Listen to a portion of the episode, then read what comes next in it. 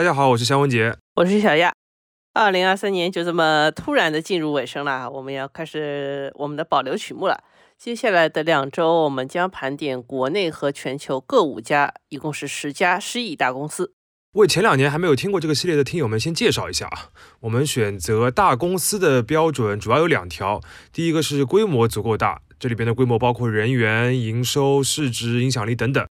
第二个呢，就是这家公司主要的失意事件得是发生在今年的。此外呢，还有一些明显很失意的大公司，比如说恒大，因为我们在年终已经专门做过节目了，所以就没有把它放进来。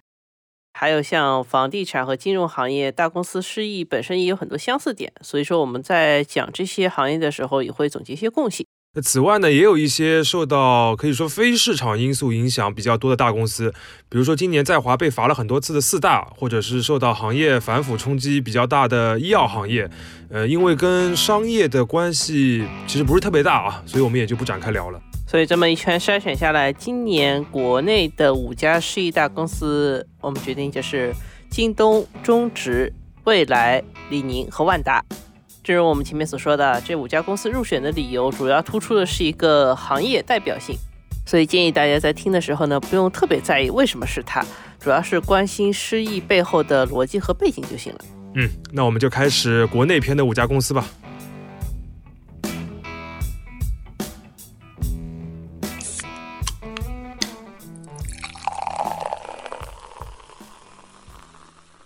这里是商业就是这样。第一个呢，我们来讲讲京东。其实京东在二零二三年的失意，可以说是公司创始人刘强东亲口认证的啊。因为他在十二月流出的一份公司内网的回复当中，他原话是这么说的：“希望兄弟们再多一些耐心，巴拉巴拉巴拉，然后相信我们一定会走出谷底。”哈，的确是亲口认证啊。顺便说一句啊，就是他这个回复里边全都是兄弟，我不知道就是他们公司里边的女性看到什么感觉啊。那么话说回来，我们具体看一下业绩层面，京东在二零二三年的失意到底什么情况？一句话总结的话，就是核心业务停止增长。前三季度啊，整个京东集团的营收是七千七百八十五点八亿元，同比增长了百分之四，而其中最大头的京东零售业务呢，只有六千七百七十七亿元，同比增长只有百分之一啊。那资本市场的反应也非常的明确，就截止我们节目录制的时候，京东在纳斯达克的股价已经跌到了它二零二三年年初的不到一半了。要知道，二零一九到二零二一这三年，京东零售还维持每年百分之二十以上的增长，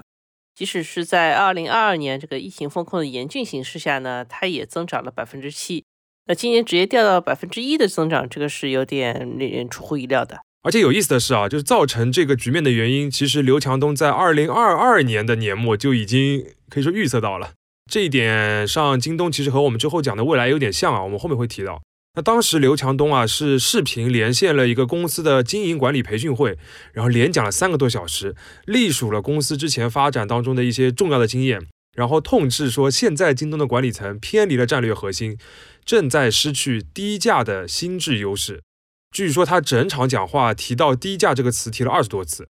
最值得注意的是，其实之前几年刘强东已经基本上不参与京东的一线管理了，甚至有很长时间都不在国内。而二零二二年的那次视频会呢，其实也表明了他准备重掌京东，因为在那次会上，刘强东也宣布了两千多名中高管的降薪，降薪幅度是百分之十到百分之二十。对，那到了二零二三年呢，京东其实也做了大幅的管理层的调整啊。呃，原来的 CEO 徐雷卸任，CFO 徐冉顶上了，然后京东零售的这个采销体系也做了很大的调整，它减少了层级，变得更加扁平了，然后想要聚焦在每一个具体的品类之上。反正刘强东这一系列公司内部的调整呢，它的目标就是一个，就是让京东的这个电商平台上的东西卖得更便宜，以此来对抗拼多多。那其实从用户层面呢，我们能看到，就是今年京东 APP 这个首页把百亿补贴频道放在了非常显眼的位置，而且六幺八和双十一的大促呢，也把低价作为京东最主要的招牌，还开始搞起了自营商品的直播间，主打的当然还是低价。的确啊，就拼多多的崛起对于京东来说实在是太过直接的压力，或者可以说是对所有的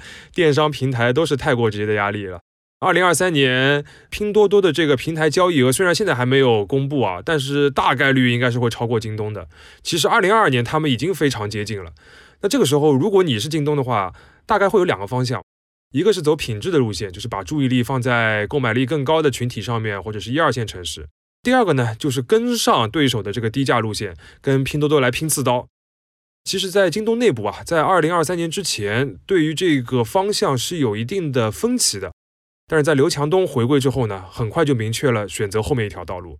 那现在看来，二零二三年走这条路呢，还是没有完全走通吧？刘强东所担心的所谓丧失低价心智，在我看来肯定是这样的。至少我去京东买东西的时候，它目标不完全是低价，主要还是正品大牌和靠谱的物流嘛。对的，你喊低价容易，但是关键是如何你要在如此庞大的一个公司内部实现这样一个目标，并且通过低价能够获得增长，这个才是最终的这个目的。对于京东来说呢，它要像拼多多那样。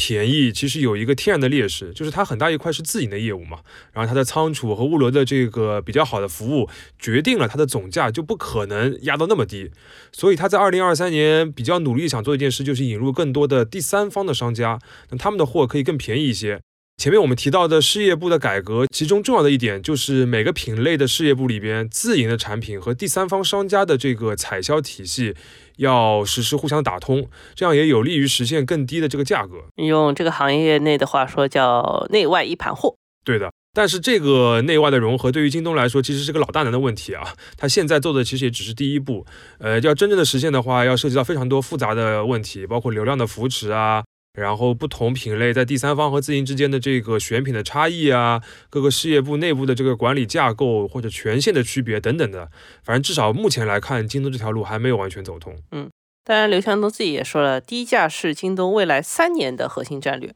那换句话说呢，要实现这个价格上的竞争力，一年的确不是很够啊。说了这么多问题，我们还是要提一句啊，就是作为一个零售平台，京东现在的确受到了很多的冲击，但是它仍然握有物流这个护城河。从财报上面来看呢，它以物流为主的这个服务收入，其实也在前三季度实现了百分之二十六的增长，并且第三季度的这个经调整的利润达到了八点四亿元，都是创历史新高。的那从用户的体验上面来说，这个物流的价值也不用多说了。嗯，那到这里呢，我们再展开讲两句啊，就是京东不是二零二三年它的关键词是低价嘛？过去一九年，他也一直在追求这个目标，但是截至目前呢，这个努力还没有带来预期的增长吧？我觉得某种程度上来说，低价可以算是二零二三年中国整个零售市场的一个关键词。那我们可以看到，越来越多的零售平台，不管是线上还是线下，都开始试图用低价来适应当下更多人群的消费倾向。有的平台适应的比较快，有的慢一些，有的是一开始就适应的很好。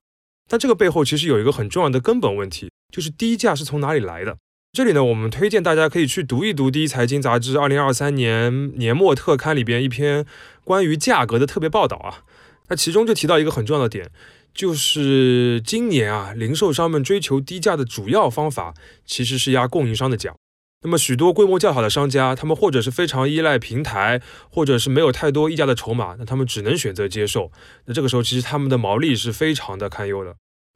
那这种现象，其实在过去的每年的购物节大促里面已经是普遍在发生的。那现在呢，其实是拓展到每一天，所以这个生意是越来越难做了。嗯，我们想说的是，消费者们经常用良心与否来评判一个价格，这个当然无可厚非啊。但其实，在一个充分竞争的市场里边，价格它是无关道德的。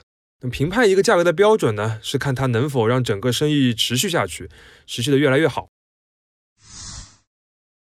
第二家公司，我们讲一讲中植。其实这两年做国内的世一大公司，有两个行业肯定是选得出代表的，一个就是房地产行业，另外一个就是偏民营背景的金融集团。房地产呢，我们今年选了万达，后面再展开讲。金融集团去年选了复兴，今年就是中植。做这期节目的时候，其实还有另一家。同样规模很大的民营金融集团叫海银财富也爆雷了，但是总体来说呢，中植和海银他们这个融资和投资策略是比较接近的。那中植本身可以讨论的点又多一些，所以我们还是从中植出发来说啊。关于中植这个集团，我第一反应就是它好像不太像个民企，毕竟名字里面带个中，对吧？呃，确实有一点诱惑性啊。而且中植集团这个创始人谢志坤，他的胞兄谢志春确实也担任过中央汇金公司的总经理。虽然只做了一年，谢志春就有部分因为这个要避嫌，所以辞任了这个职务。但是外界呢或多或少会介意到这层关系，或者介意到这个名字。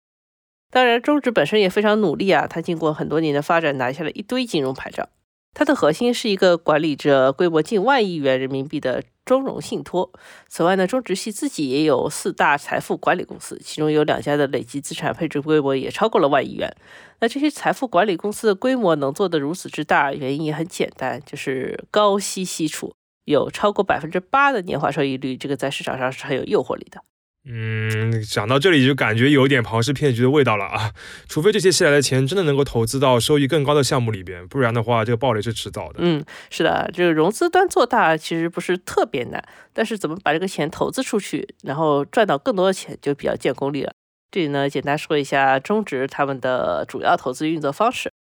首先呢，前面提到这些高息产品，主要是所谓的定融项目。会告诉投资者，我们要把这些钱用到一些资金量比较大的项目，尤其是上市公司的定向增发里，因为这里投资的底层资产听上去都不错嘛，都是一些很好的股票，所以说高收益率听起来是比较有保障的。而且定融的项目呢，单个投资人的购买规模一般是比较大的，最少也要几百万，所以看到也有人开玩笑说啊，这个中植的暴雷比较人道，因为它不坑穷人。嗯，其实也不一定嘛。就假设基金买了这个中植的产品，那基金背后还是有很多散户的钱的。也是啊。那其实拿到定融的钱以后呢，中植会把这一类钱投入两大方向，一类呢是近些年跟地雷阵一样的房地产行业。据统计，中植系的资金呢，曾经流入过包括像恒大集团、华夏幸福、佳兆业、融创、蓝光、泰禾、世茂等在内的十五家房企。其实很多房企本身就是因为自己涉足了三道红线这类原因，它融资受限了，才去找中植。这个我们在恒大的一期节目里面也多少提到了，国内的头部房企基本上都有自己一套体外的融资手段嘛。但是中植介入这些公司之后，房地产市场本身没有变好嘛，所以中植自己反而是越套越紧的。嗯，是的。除了房地产呢，中植还很喜欢用一种私募基金加上市公司的方法。介入一些业绩比较差，然后大股东又比较想拿钱退出的 A 股上市公司。具体操作上呢，就是中植先参与这个上市公司的定增，或者跟上市公司成立一个合资的并购基金，号称去投资一些新兴产业。之后呢，他们再想办法把中植系内的一些特殊资产，比如说一个融资租赁公司，以被收购的方式注入这些上市公司体内。这些融资租赁公司看起来业务比较好，这个流水一直很丰厚。但实际上呢，它的大客户还是中植，只是把这个规模做起来而已。最后呢，这些上市公司有可能就是吃到一些股价上涨的红利，那中植呢这个时候就可以抛售一些股票套现跑路。也有可能这个上市公司就救不回来了，股价毫无起色。那大股东曾经质押给中植的这些股票呢，也无法赎回，中植呢就直接把这部分股权吃下来，变成这个公司前几大股东，等于他拥有了一个上市公司的壳资产。其实简单而言，一句话就是中植用这个高息融来的钱，主要就是拿去投资 A 股市场了。呃，而且投资是 A 股市场里面不太好的标的啊。嗯，我们看了一下财新的报道，说中植系在这类二级市场的投资成本接近了四百五十亿元。然后谢志坤生前自己说是以这种模式投资的标的，最多时候有五十七家，现在可能也有四十家左右。那这次中植爆了以后呢，也有一批上市公司的大股东受到了影响。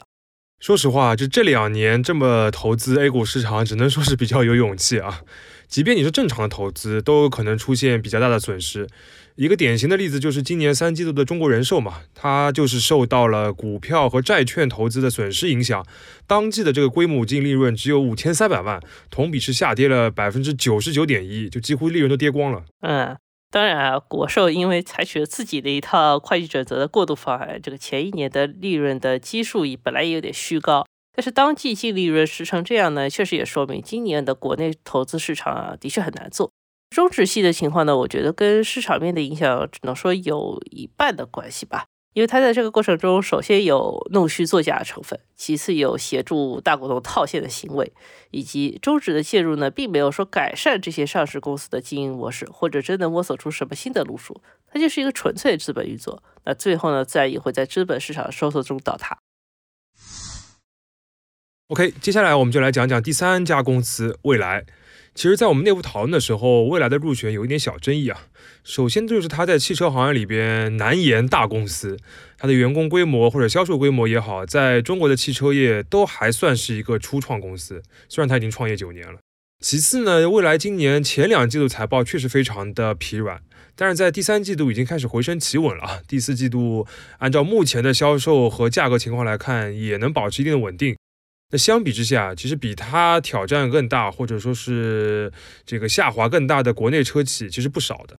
但是我们还是把蔚来选了进来，首先是因为它的关注度很高，其次更重要的原因是它二零二三年的表现相比于它设想中的目标差距其实是很大的。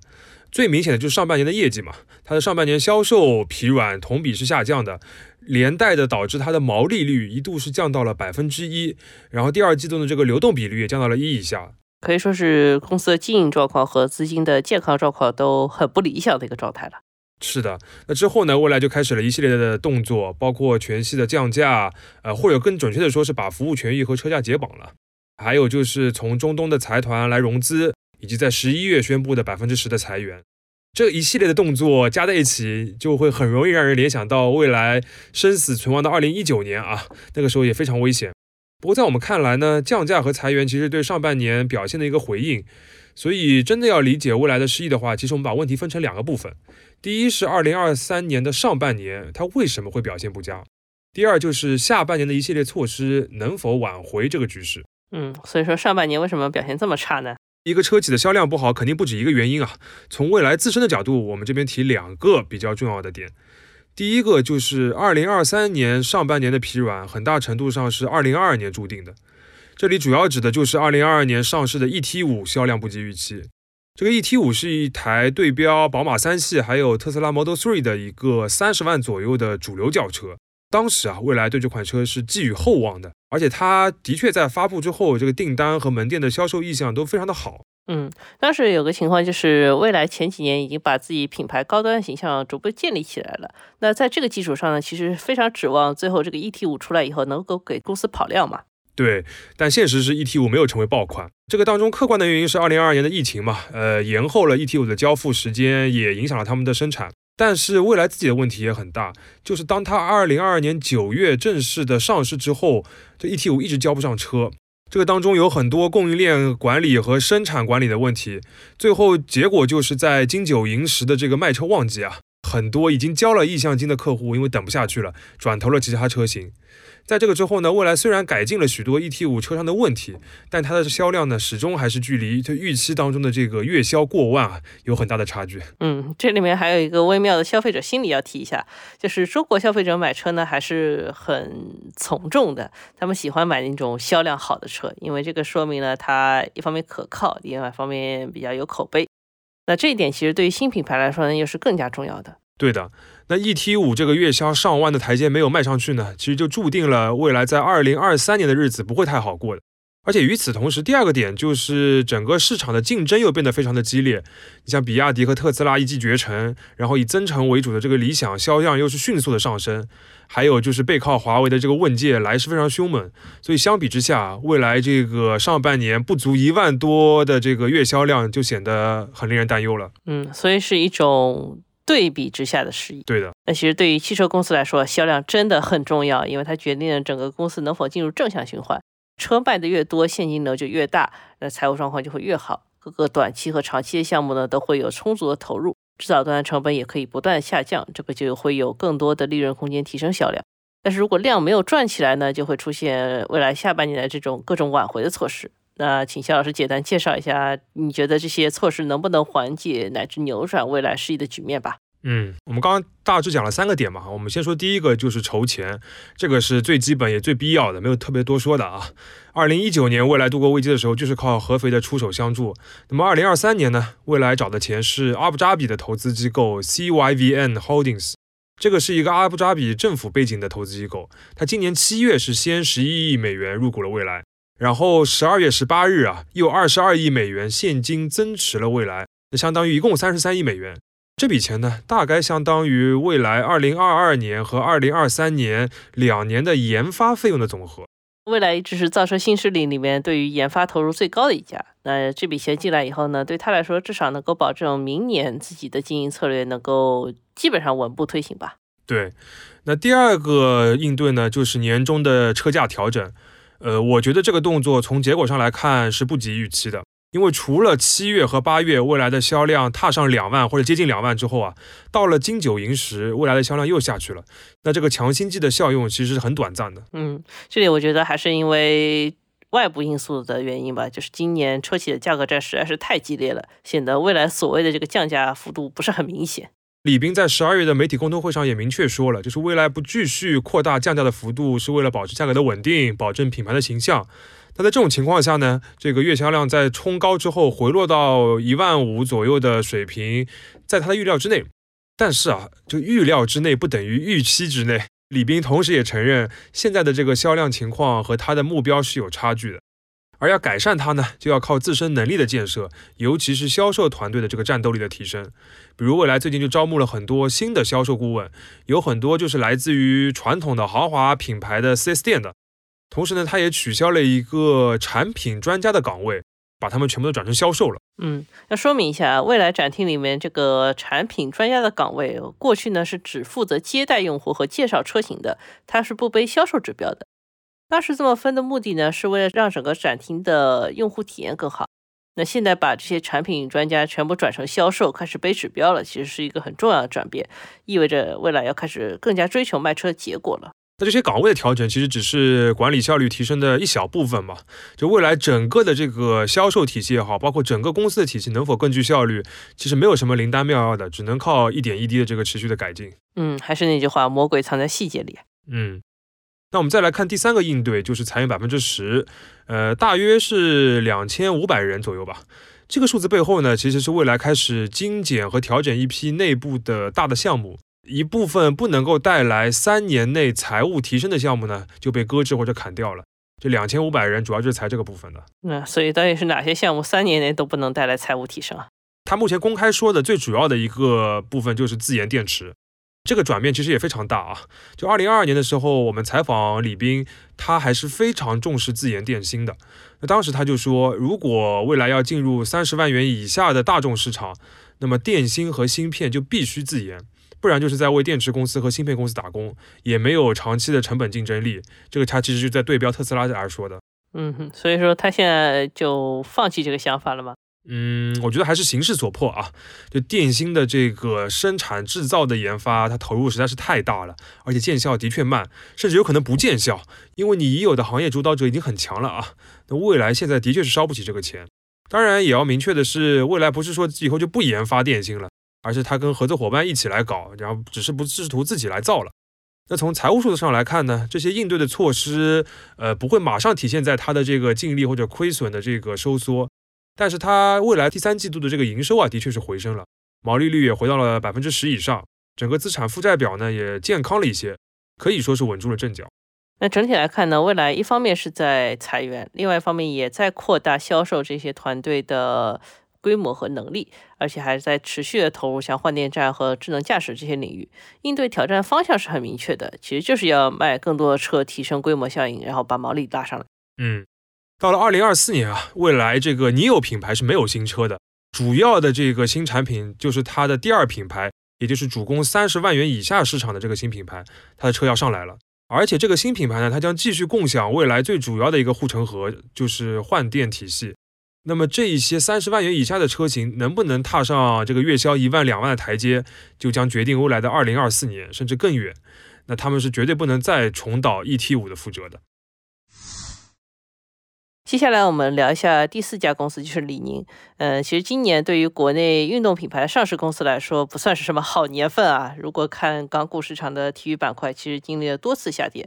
当然，其中最受关注的还是李宁。如果我们看二零二二年十二月一号到二零二三年的十一月三十号这个一周年的一个周期啊，会发现李宁的股价在这一年时间里面已经跌掉了百分之六十四。这个就比其他忙着保卫股价的同行更危险了。其实从经营业绩上面来看的话，李宁这个打引号的罪不至此啊，因为它的业绩不管是收入还是毛利、流水、现金流，包括零售批发的业务，都还是在增长的，就没有下跌嘛。报表当中比较令人担心的主要还是库存比较高，那也并非无法改善的。但是这个市场对于李宁的信心显然是大幅的下滑了。如果我们回到五年前，整个市场还在讨论所谓国潮和新消费的时候看呢，当时的李宁还是很风光的，而且它几乎就是靠这两个趋势翻红的。现在股价下跌呢，我觉得也是意味着这两个趋势已经基本过期了。从大的背景上来说，肯定有这方面的影响。消费因为受经济形势的影响很大嘛，这个就不用说了。那至于说国潮的熄火的话，我觉得和今年李宁的 flop 会有一些更直接的关系，对吧？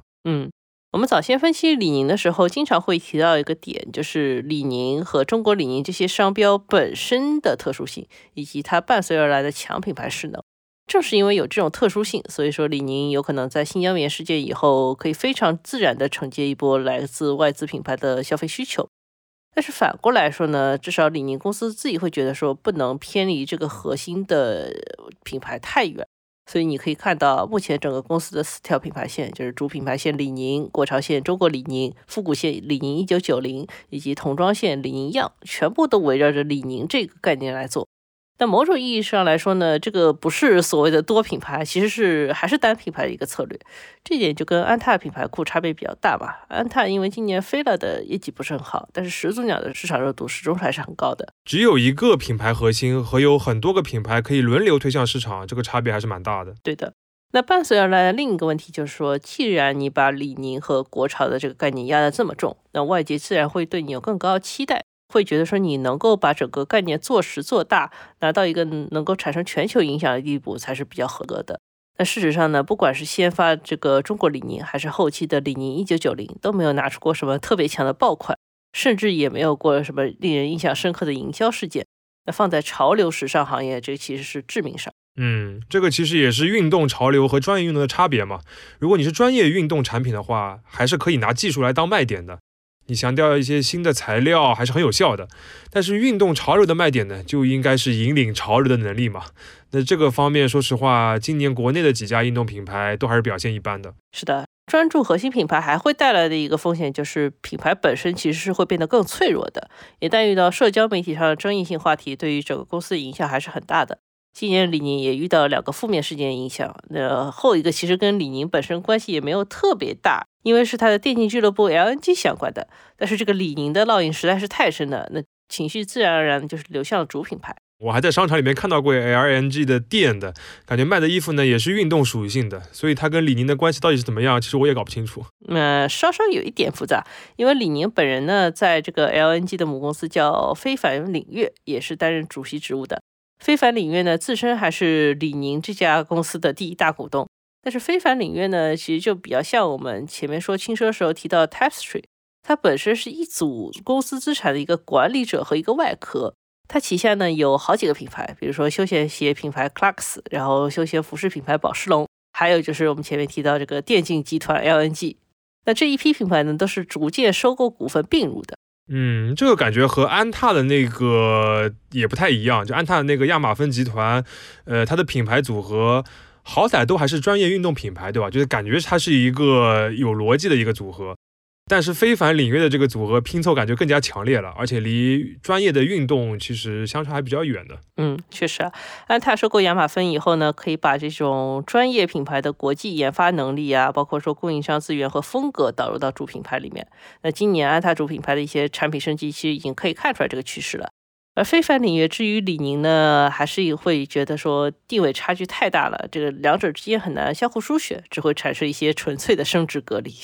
那总之呢，我觉得李宁今年的暴跌呢，更像是整个消费概念破灭以后呢，原本市值泡沫部分的快速破裂，缩水到目前五百亿港元的市值和十一倍的市盈率，对于李宁来说，反而是一个比较真实的水平啊。所以说，今年的失意呢，可能更像是重新摆正了自己的位置。嗯，但是难的是摆正位置之后，如何找到重新掀起市场潮流的路。最后一家公司来，我们来说说万达。要说今年房地产行业的世一大公司，这个恒大和碧桂园完全可以 PK 一下。但是因为核心的一些分析，我们其实在讲恒大那一期里面都说的差不多了，所以说一狠心这两个都没选，然后变成了主攻商业地产的万达。那要说万达的失意呢，其实二零一七年才是大家瞩目的一个顶峰啊。那年万达是一个急转弯，从全球的大买家直接变成了大卖家。它的文旅项目卖给了融创，酒店项目卖给了富力，海外资产快速的抛售，很快就瘦身了。当然啊，融创和富力这两年也都 flop 了，所以这些业务的命运也是真的很坎坷的。嗯，那今年我们又提起了万达，是因为它这个上市的雷差点要爆了。这个也是说来话长，因为二零一五年呢，万达还是一家港股上市公司呢，但是当时王健林觉得这个公司的估值太低了，想要回 A 股，所以启动了一个非常任性的退市计划。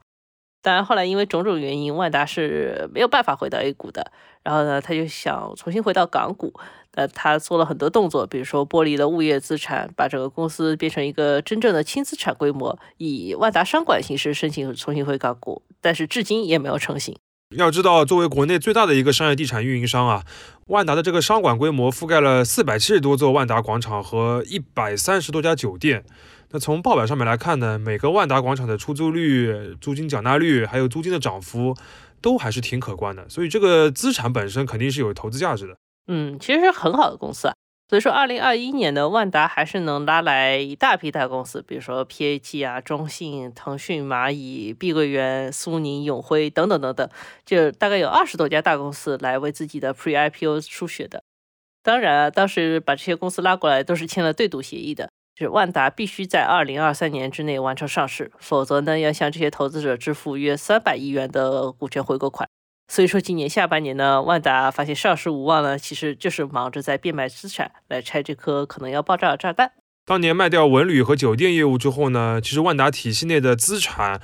就剩三大块了，一个是自持的物业，第二个就是管理物业的这些商管公司，还有一个就是万达电影。其实。电影业的今年的复苏呢也相对明显了。我们，万达电影因为是上市公司嘛，我们也可以看一下公司的财报。最近的第三季度，万达电影的单季盈利就有六点九亿元，可以说是完全从此前低迷中走出来了。而且呢，每家万达影城呢都要把它净票房收入的百分之十一作为租金交给万达商管，可以说这是万达体系内一个非常稳定的收入来源了。但是今年呢，万达就把这部分业务的大部分股权卖给了一家主做电影出品的公司，叫如意影业。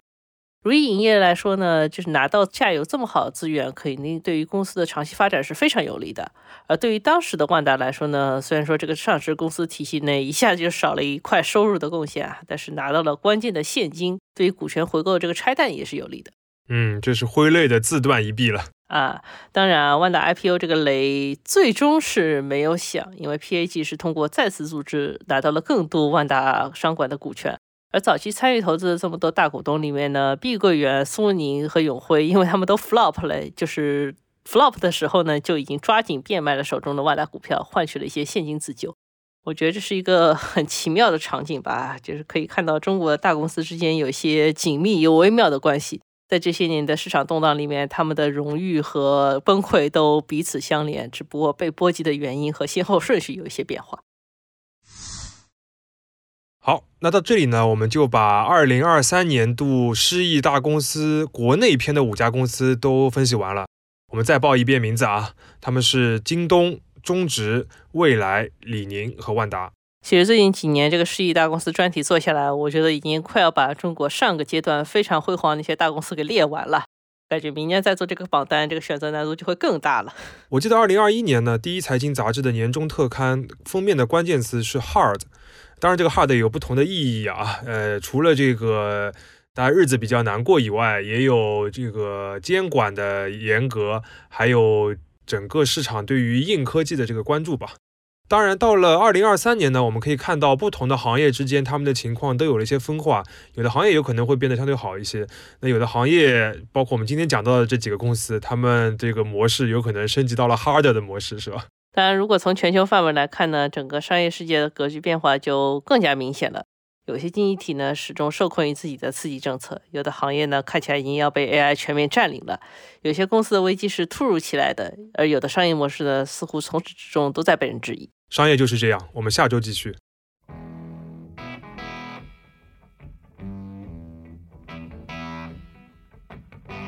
感谢收听这一期的《商业就是这样》，你可以在各大播客平台收听我们的节目。如果喜欢我们，可以在苹果播客内点击关注。也可以在小宇宙平台给我们打赏，就会对我们很有帮助。期待你在各个平台与我们交流，下期见。